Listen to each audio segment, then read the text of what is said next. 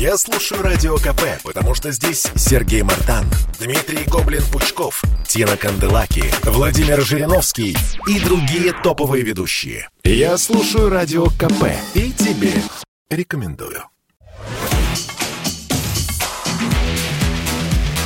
Техника и жизнь. На Радио КП. Ведущий рубрики – основатель и главный редактор mobilreview.com и ведущий аналитик Mobile Research Group Эльдар Муртазин. Всем привет, с вами Эльдар Муртазин, и сегодня продолжим говорить про новинки от компании Apple.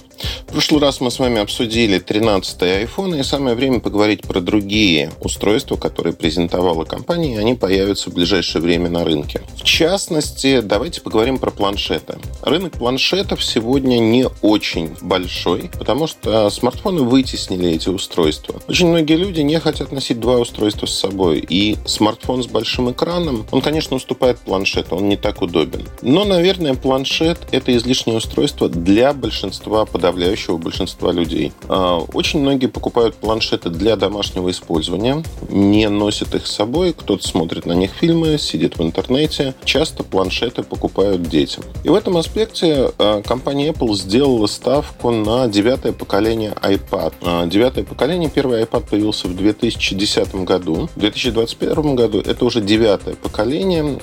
10,2 дюйма экран. А, достаточно привычный вид iPad, но самое главное, что это самая-самая бюджетная модель из тех, что вы можете купить у компании Apple. Наверное, и даже не наверное, а точно этот iPad будет пользоваться спросом именно из-за цены. Потому что многие люди хотят купить один раз планшет и пользоваться им 5, 6, 7 лет, пока он будет работать. Если говорить про второй iPad, iPad mini 8-дюймовый, то это достаточно любопытное устройство. Оно сделано в стилистике iPhone 12, 13, рубленые грани, небольшой компактный аппарат с IPS-матрицей, к слову сказать, потому что это не смартфон от компании Apple с OLED-экраном от Samsung. Нет, тут IPS-матрица, но она очень неплохая. Компактный, помещается в большие карманы одежды, но все равно заметно больше, чем смартфоны, то есть его придется носить с собой. Вот подобный планшет, конечно, интересен потенциально многим, а, потому что в нем есть компактность. Но если говорить о применении, iOS имеет ряд ограничений, он не универсален, но вы можете использовать его для просмотра интернета, фильмов и так далее. Очень часто такие планшеты покупают детям, потому что под детскую руку он хорошо ложится. Но это нишевое устройство, оно не массовое, потому что многим людям приходится убедить себя, что нужно отдать там, 40 с чем-то тысяч